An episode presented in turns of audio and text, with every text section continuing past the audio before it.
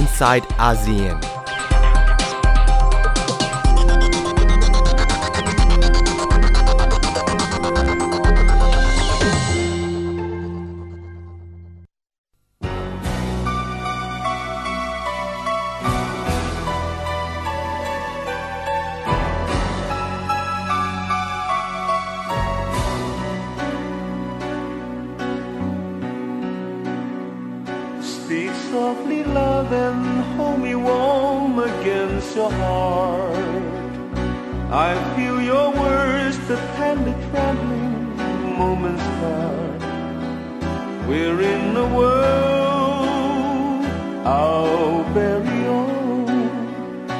Sharing a love that only few have ever known wine color days warmed by the sun, deep velvet nights when we are warm. Speak softly, love, so no one hears us but the sky. The vows of love we make believe until we die. My life is yours, and all because you came into my world with love, so softly, love.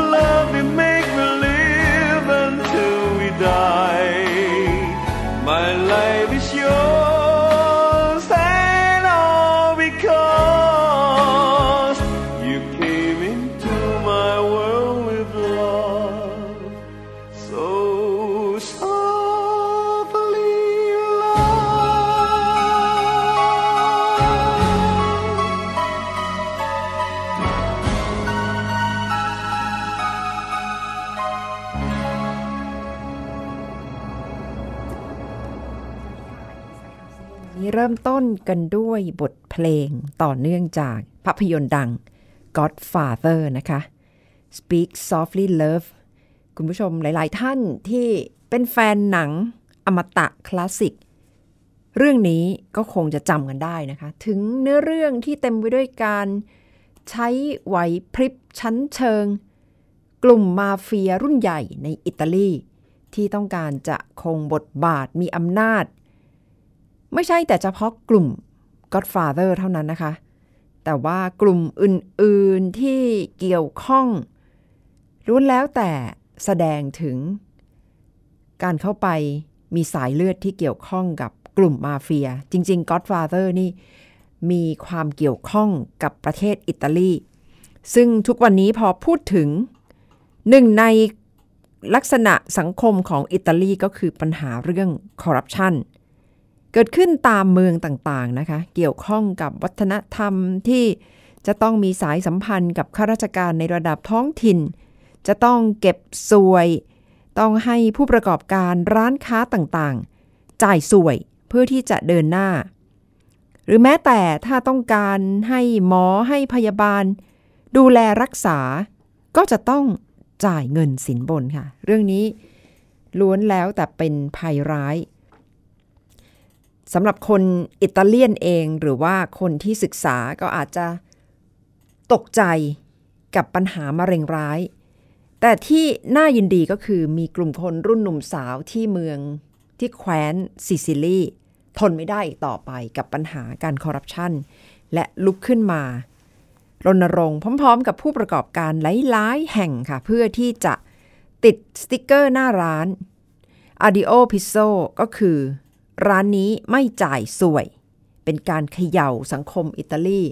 จากจุดเล็กๆ ในเมืองเล็กๆ แห่งหนึ่งก็ได้ขยายเป็นระดับประเทศ และกลายเป็น พฤติกรรม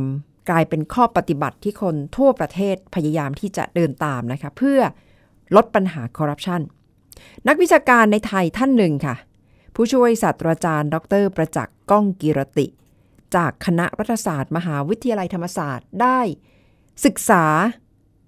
การต่อสู้คอร์รัปชันใน 3 ประเทศ ซึ่งมีปัญหาใหญ่ค่ะ ก็คือ อิตาลี อินโดนีเซีย และอินเดีย จุดประกายให้กับคนไทยนะคะ ว่าปัญหาคอร์รัปชันไม่ใช่ว่าจะเป็นเรื่องอยู่ยั้งยืนยง หรือเป็นโรคที่รักษาไม่หาย เพราะถ้าลุกขึ้นมาต่อสู้อย่างจริงจัง รักษาได้ค่ะ เมื่อเอ่ยถึงภาพสะท้อนการแก้ปัญหาคอร์รัปชันในประเทศไทยจากการจัดอันดับขององค์กรเพื่อความโปร่งใสนานาชาติ หรือ Transparency International ปีที่ผ่านมาของไทยตกต่ำลงไปอยู่ที่อันดับที่ 35 จาก 176 ประเทศ พอรับทราบข้อมูลแบบนี้รวมถึงประสบการณ์ของหลาย ๆ ท่าน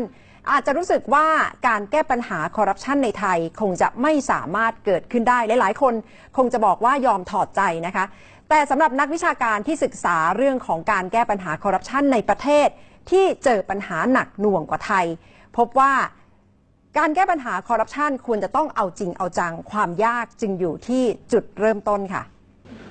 คนที่ใจดีก็โดนโกงเหมือนกันบนเวทีจุดประกายให้กับสังคมเพื่อมุ่งมองความเปลี่ยนแปลงในอนาคต Shift Happens พลิกธุรกิจให้ทันวันพรุ่งนี้ ผู้ช่วยศาสตราจารย์ ดรประจักษ์ก้องกิรติ จากคณะรัฐศาสตร์ มหาวิทยาลัยธรรมศาสตร์ ยกตัวอย่าง 3 ประเทศที่พลิกสังคม ทั้งๆทที่ปัญหาคอร์รัปชันหนักหนากว่าไทย ก็คืออิตาลี อินเดีย และอินโดนีเซียค่ะ ที่อิตาลีจุดเริ่มต้นก็คือเมืองปาเลโม ที่แคว้นซิซิลีเจ้าของธุรกิจส่วนใหญ่ต้องจ่ายค่าคุ้มครอง ให้มาเฟียท้องถิ่นยาวนาน แต่คนหนุ่มสาว 7 คนไม่ยอม และได้ริเริ่มแคมเปญ Addio Pizzo หรือ Goodbye Pizzo เจ้าของร้านติดป้าย ร้านนี้ไม่จ่ายส่วย ถึงแม้จะเจอแรงต้านถึงขั้นคุกคามทำร้ายในช่วงแรกๆ แต่เมื่อคนในเมืองจำนวนมากร่วมต่อสู้ด้วย จึงเปลี่ยนแปลงได้สำเร็จ ที่ประเทศอินเดียค่ะสองสามีภรรยาที่ไปอยู่ต่างประเทศมานาน ต้องการเปิดมูลนิธิในอินเดีย แต่เผชิญการเรียกเก็บสินบน จึงขึ้นมาเปิดเว็บไซต์ i p a d a b r i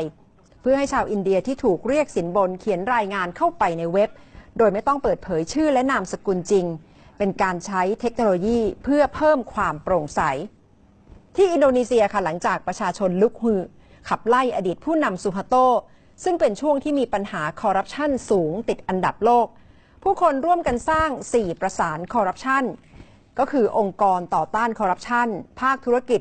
สื่อและประชาสังคมเข้าร่วมทำหน้าที่ตรวจสอบกันอย่างแข็งขัน จากตัวอย่างของ 3 ประเทศดิฉันขอสัมภาษณ์อาจารย์ประจักษ์เพิ่มเติม ว่านำมาถอดบทเรียนแก้ปัญหาคอร์รัปชันในไทยอย่างไรค่ะคอร์รัปชัน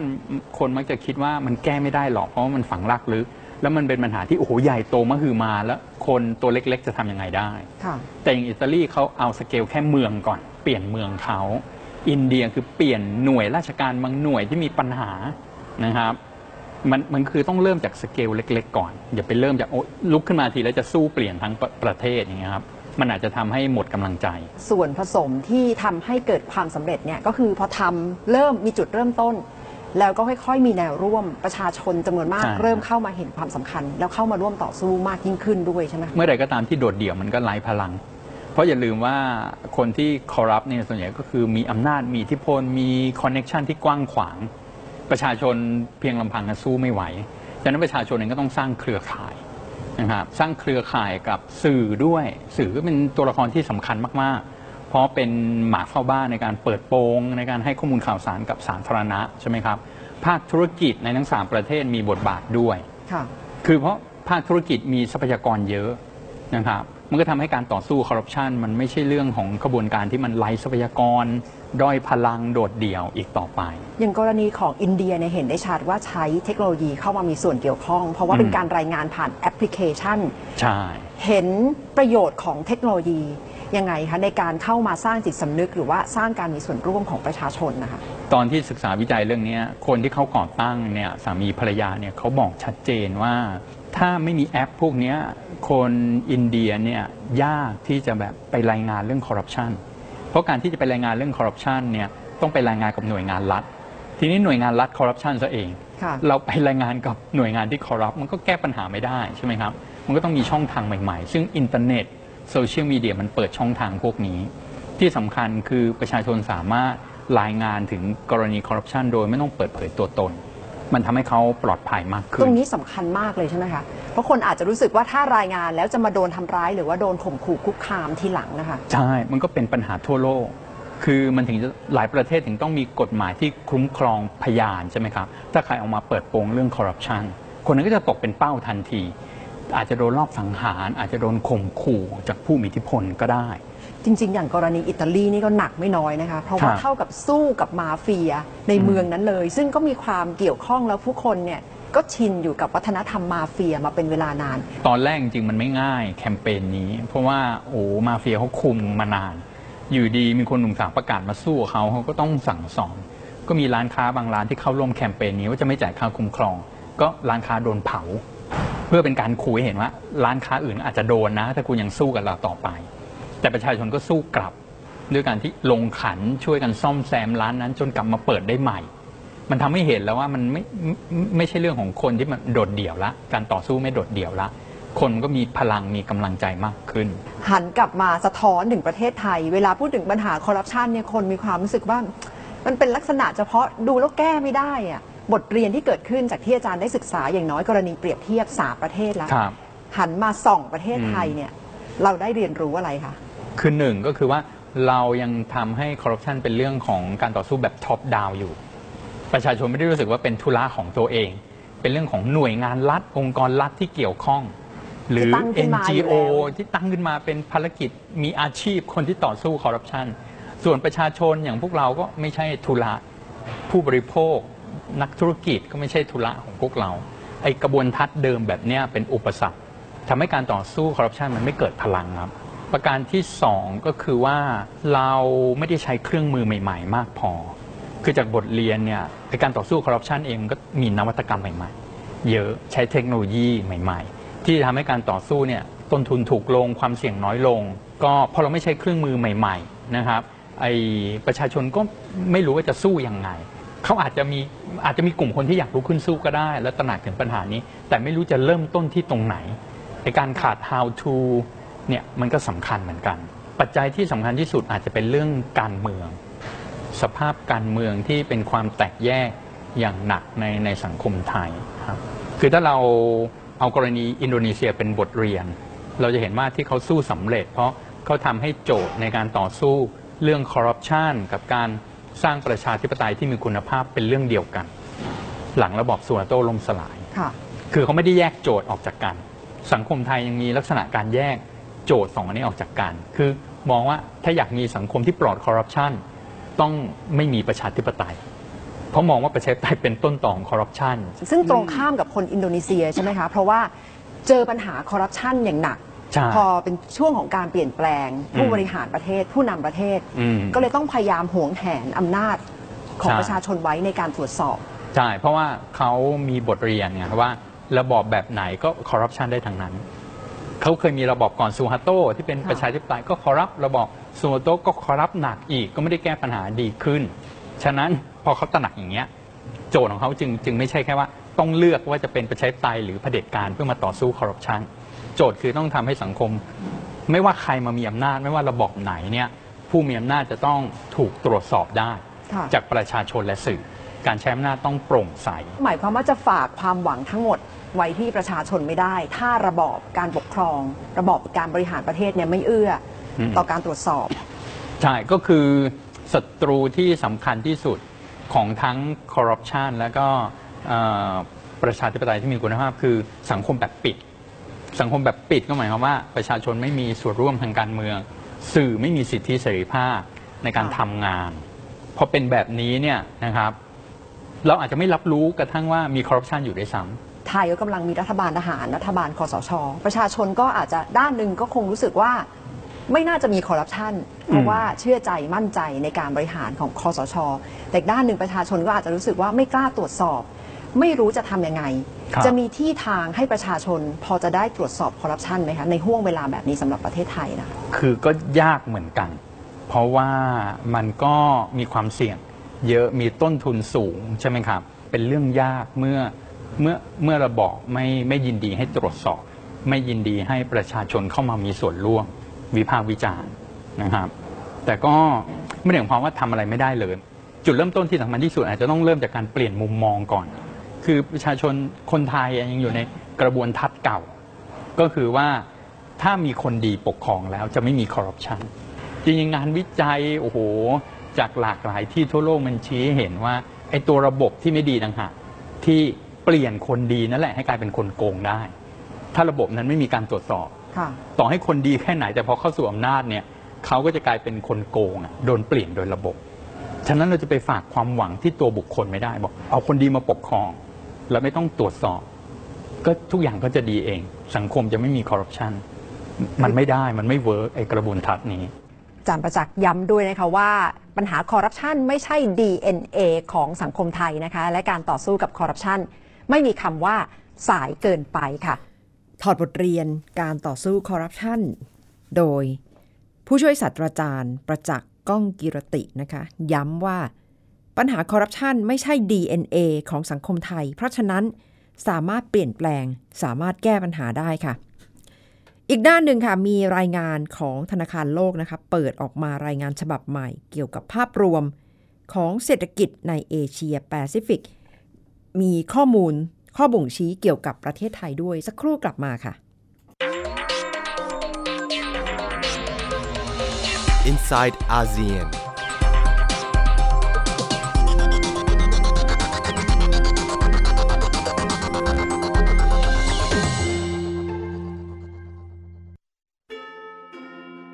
ก้าวใหม่วิทยุไทย PBS หลากหลายช่องทางรับฟังรายการคุณภาพ ฟังและดาวน์โหลดผ่านเว็บไซต์ thaipbsradio.com ผ่านแอปพลิเคชัน Thai PBS Radio บนสมาร์ทโฟน และชมรายการสดผ่าน Facebook Thai PBS Radio สนใจเชื่อมสัญญาณรายการ โทร 02 790 2528 และ 02 790 2529 วิทยุไทย PBS ข่าวสารสาระเพื่อสาธารณะและสังคม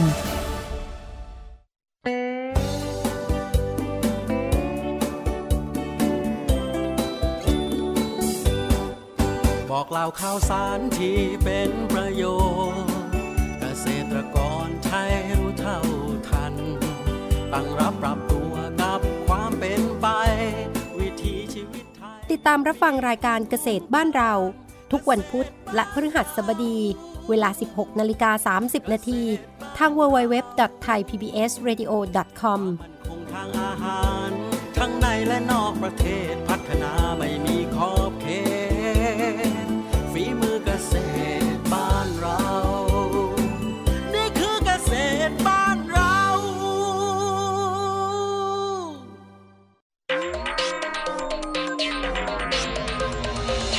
Inside ASEAN.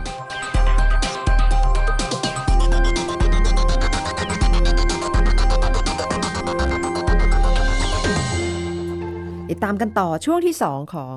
i n s i ซต์อาเซียนดิฉันนัฐาโกมลวาทิน อยู่เป็นเพื่อนคุณผู้ฟังนะคะ เรื่องของรายงานโดยธนาคารโลก World Bank ก็จะประเมินภาพรวมของเศรษฐกิจในแต่ละภูมิภาค อย่างเอเชียแปซิฟิกซึ่งไทยก็เป็นสมาชิกของภูมิภาคนี้ด้วย ธนาคารโลกก็เพิ่งจะประเมินนะคะว่า ถือว่าอัตราการเจริญเติบอัตราการเจริญเติบโตสูงขึ้น กว่าที่ประมาณการไว้ และอานิสงมาจากประเทศจีนค่ะ ที่เศรษฐกิจเติบโตอย่างต่อเนื่อง ของไทยเอง แนวโน้มดีขึ้นนะคะ นโยบายการเงินการคลังช่วยประคองเสถียรภาพทางเศรษฐกิจ แต่ปัจจัยเสี่ยงก็ยังมีค่ะ ดิฉันนำรายงานเรื่องนี้ของคุณนันทินีรายละเอียดมาให้ติดตามกันค่ะเศรษฐกิจโลกที่กำลังฟื้นตัวเป็นปัจจัยหนุนให้เศรษฐกิจในภูมิภาคเอเชียตะวันออกและแปซิฟิก ขยายตัวที่ร้อยละ 6.4 ในปีนี้ ตัวเลขดังกล่าวธนาคารโลกประมาณการเพิ่มขึ้นเล็กน้อยจากก่อนหน้านี้ เพราะเศรษฐกิจจีนเติบโตกว่าที่คาด ขณะที่ประเทศอื่น ๆ ในภูมิภาค และประเทศที่มีเศรษฐกิจขนาดใหญ่ในภูมิภาคเอเชียตะวันออกเฉียงใต้ ขยายตัวสูงขึ้นเป็นร้อยละ 5.1 ในปีนี้ และร้อยละ 5.2 ในปี 2561 The, the good news here is that because the global economy is doing better, because growth prospects are good in the shorter term, there's a window of opportunity for policymakers in this region to, to reduce some of the vulnerabilities in the fiscal. การฟื้นตัวของเศรษฐกิจโลกเป็นข่าวดี แต่นายจูเดียชาตี้หัวหน้านักเศรษฐศาสตร์ธนาคารโลกประจำภูมิภาคเอเชียตะวันออกและแปซิฟิก มองว่านี่เป็นโอกาสสำหรับประเทศต่างๆ ที่จะลดความเปราะบาง และดำเนินการปฏิรูปอย่างต่อเนื่อง เพื่อสร้างความเข้มแข็งที่ยั่งยืนในระยะยาวการเติบโตของภูมิภาคนี้ยังมีความเสี่ยงจากปัจจัยภายนอกและภายใน เช่น ความไม่แน่นอนของนโยบายเศรษฐกิจของประเทศก้าวหน้าบางประเทศ และความตึงเครียดทางภูมิรัฐศาสตร์ And, and I recognize that the politics doesn't always support that because having, you know, the second uh, geopolitical point uh, we mentioned in our report is the South China Sea, and the South China Sea นายจูเดียบอกว่าปัญหานี้เป็นความท้าทายของภูมิภาค กดดันการเชื่อมโยงระหว่างกัน เช่น ด้านการค้า อาจทำให้ต้นทุนการผลิตสูงขึ้น และหากเกิดวิกฤตนี้จริง ผลกระทบจะไม่จำกัดในภูมิภาค แต่จะส่งผลต่อโลกด้วย สำหรับประเทศไทยคาดว่าเศรษฐกิจจะขยายตัวเร็วกว่าที่คาด โดยเศรษฐกิจในช่วงปี 2560 ถึง 2562 จะดีกว่าช่วงที่ผ่านมาเนื่องจากหลายปัจจัย เช่น การเติบโตของภาคการส่งออกและการเกษตร รวมถึงการใช้จ่ายด้านการคลัง This by itself is not a problem since a lot of this is going to go into public infrastructure, which we think has the potential. นายจูเดียบอกว่าการขาดดุลการคลังที่จะเพิ่มขึ้นไม่ใช่ปัญหา เพราะเป็นการลงทุนในสาธารณูปโภคขั้นพื้นฐานต่างๆ ที่มีการพัฒนาศักยภาพเพิ่มขึ้น ส่วนประเด็นที่น่ากังวลของภูมิภาคนี้รวมถึงไทย คือระดับความเหลื่อมล้ำที่สูงขึ้น การเคลื่อนย้ายแรงงานลดลง และความไม่ปลอดภัยทางเศรษฐกิจที่เพิ่มขึ้นซึ่งการจัดการต้องสร้างนโยบายที่ทำให้ประชาชนเข้าถึงบริการที่มีคุณภาพ สร้างงานที่ดี และมีระบบคุ้มครองสังคมที่เข้มแข็ง นันทินีรายละเอียดไทย PBS รายงาน เรื่องของรายงานภาพรวมทางเศรษฐกิจนะคะ ปัจจัยเสี่ยง เป็นเรื่องที่ไทยเองก็ต้องระมัดระวังถึงแม้ว่าตัวเลขการส่งออกจะดีขึ้น แต่นโยบายการเงินการคลังนะคะ รวมถึงการเติบโตด้านเทคโนโลยีฟินเทคต่างๆ ก็อาจจะเป็นส่วนหนึ่งที่การควบคุมกำกับ อาจจะยังไม่ทั่วถึง แต่อีกด้านหนึ่งก็เป็นการสะท้อนถึงโอกาส ใหม่ๆค่ะที่กำลังเกิดขึ้นในวงการด้านเทคโนโลยี ผู้ประกอบการทางด้านการเงินนะคะ ซึ่งมาเป็นตัวเลือกในการบริหารจัดการการเงินให้กับผู้คนทั่วไปค่ะ คุณผู้ฟังคะเรื่องของวิกฤตคนโรฮิงญายังต่อเนื่องนะคะ เกินหนึ่งเดือนเต็มแล้วหลังจากที่เหตุรุนแรงล่าสุด ประทุขึ้นมาเมื่อ 25 สิงหาคม ในช่วง 2-3 สัปดาห์แรกๆ ได้เห็นสื่อพยายามระดมกำลังกันเพื่อที่จะรายงาน สถานการณ์ โดยเฉพาะการย้ายถิ่น การหนีภัยการสู้รบของคนโรฮิงญาที่พยายามออกจากรัฐยะไข่ เดินข้ามพรมแดนไปยังเมือง บังกลาเทศ ไปจบที่เมืองคอกส์บาซา ผู้สื่อข่าวของไทยของไทย PBS คุณหทัยรัฐพหลทัพไปติดตามสถานการณ์ด้วย สถานการณ์ก็ดูเหมือนจะค่อยๆเงียบคลายไปจากความสนใจนะคะ แต่อีกเรื่องหนึ่งที่จะมองข้ามไม่ได้ก็คือ กลุ่ม ARSA เรียกกันสั้นก็คือกลุ่มอาซาหรือคือกลุ่มที่ติดอาวุธล่ะค่ะ เป็นกลุ่มที่ต้องการปลดปล่อยกลุ่มโรฮิงญา ตอนแรกอาจจะไม่มีใครสนใจเท่าไหร่ แม้แต่กองกำลังรักษาความมั่นคงของรัฐบาลเมียนมาก็บอกว่า กลุ่มนี้ไม่มีโครงสร้าง ยังไม่ได้มีแนวทางการทำงานอย่างไร แต่ขณะนี้มีแนวโน้มแล้วว่าเมื่อสถานการณ์ที่รัฐยะไข่รุนแรงมากขึ้นเรื่อยๆ คนโรฮิงญาถูกกดดันถูกปิดกั้น ก็อาจจะกลายเป็นแรงผลักให้คนทั่วไป หันไปร่วมกับกลุ่ม ARSA กลุ่มอาซานี้มากขึ้นนะคะ และจะสร้างอันตรายตามมาให้เกิดขึ้น กับนโยบาย การรับคน การดูแลความสงบเรียบร้อย และสำหรับรัฐบาลเมียนมาก็คงจะมีศัตรูเพิ่มขึ้นอีกหนึ่งกลุ่มอย่างชัดเจนละค่ะ นี่แหละค่ะ ซึ่งด้านหนึ่งความช่วยเหลือทางด้านมนุษยธรรมก็จะต้องเดินหน้าต่อไปนะคะ เพราะว่าตอนถึงขนาดนี้ 5 0 0แสนคนแล้วที่หนีภัยการสู้รบ ไปยังบังกลาเทศ อีกด้านหนึ่งก็คือคนที่ลุกขึ้นมาจับอาวุธต่อสู้กับกองกำลัง ของรัฐบาลเมียนมาค่ะ เพราะว่าไม่ได้รับสถานะไม่ได้รับโอกาส จะต้องติดตามนะคะ เพราะว่าเกี่ยวข้องกับความเป็นไปของอาเซียน และการหาทางออกร่วมกัน โดยเฉพาะ กลุ่มผู้นำอาเซียนกำลังจะมีการประชุมสุดยอดผู้นำในเดือน พฤศจิกายนนี้ค่ะ ทั้งหมดคือ i n s i ซต์อาเซียนสำหรับวันนี้ ดิฉันจะลาคุณผู้ฟังไปด้วยบทเพลงจากประเทศอินเดียนะคะ เพื่อให้เห็นถึงปัญหาคอร์รัปชัน ซึ่งเป็นอีกหนึ่งปัญหาหนักในอินเดีย แต่ก็ได้เห็นความพยายามของประชาชน ลุกขึ้นมาทำแอปพลิเคชัน ต่อสู้กับปัญหาคอร์รัปชันค่ะสำหรับวันนี้ดิฉันณัฏฐาโกมลวาทิน สวัสดีค่ะ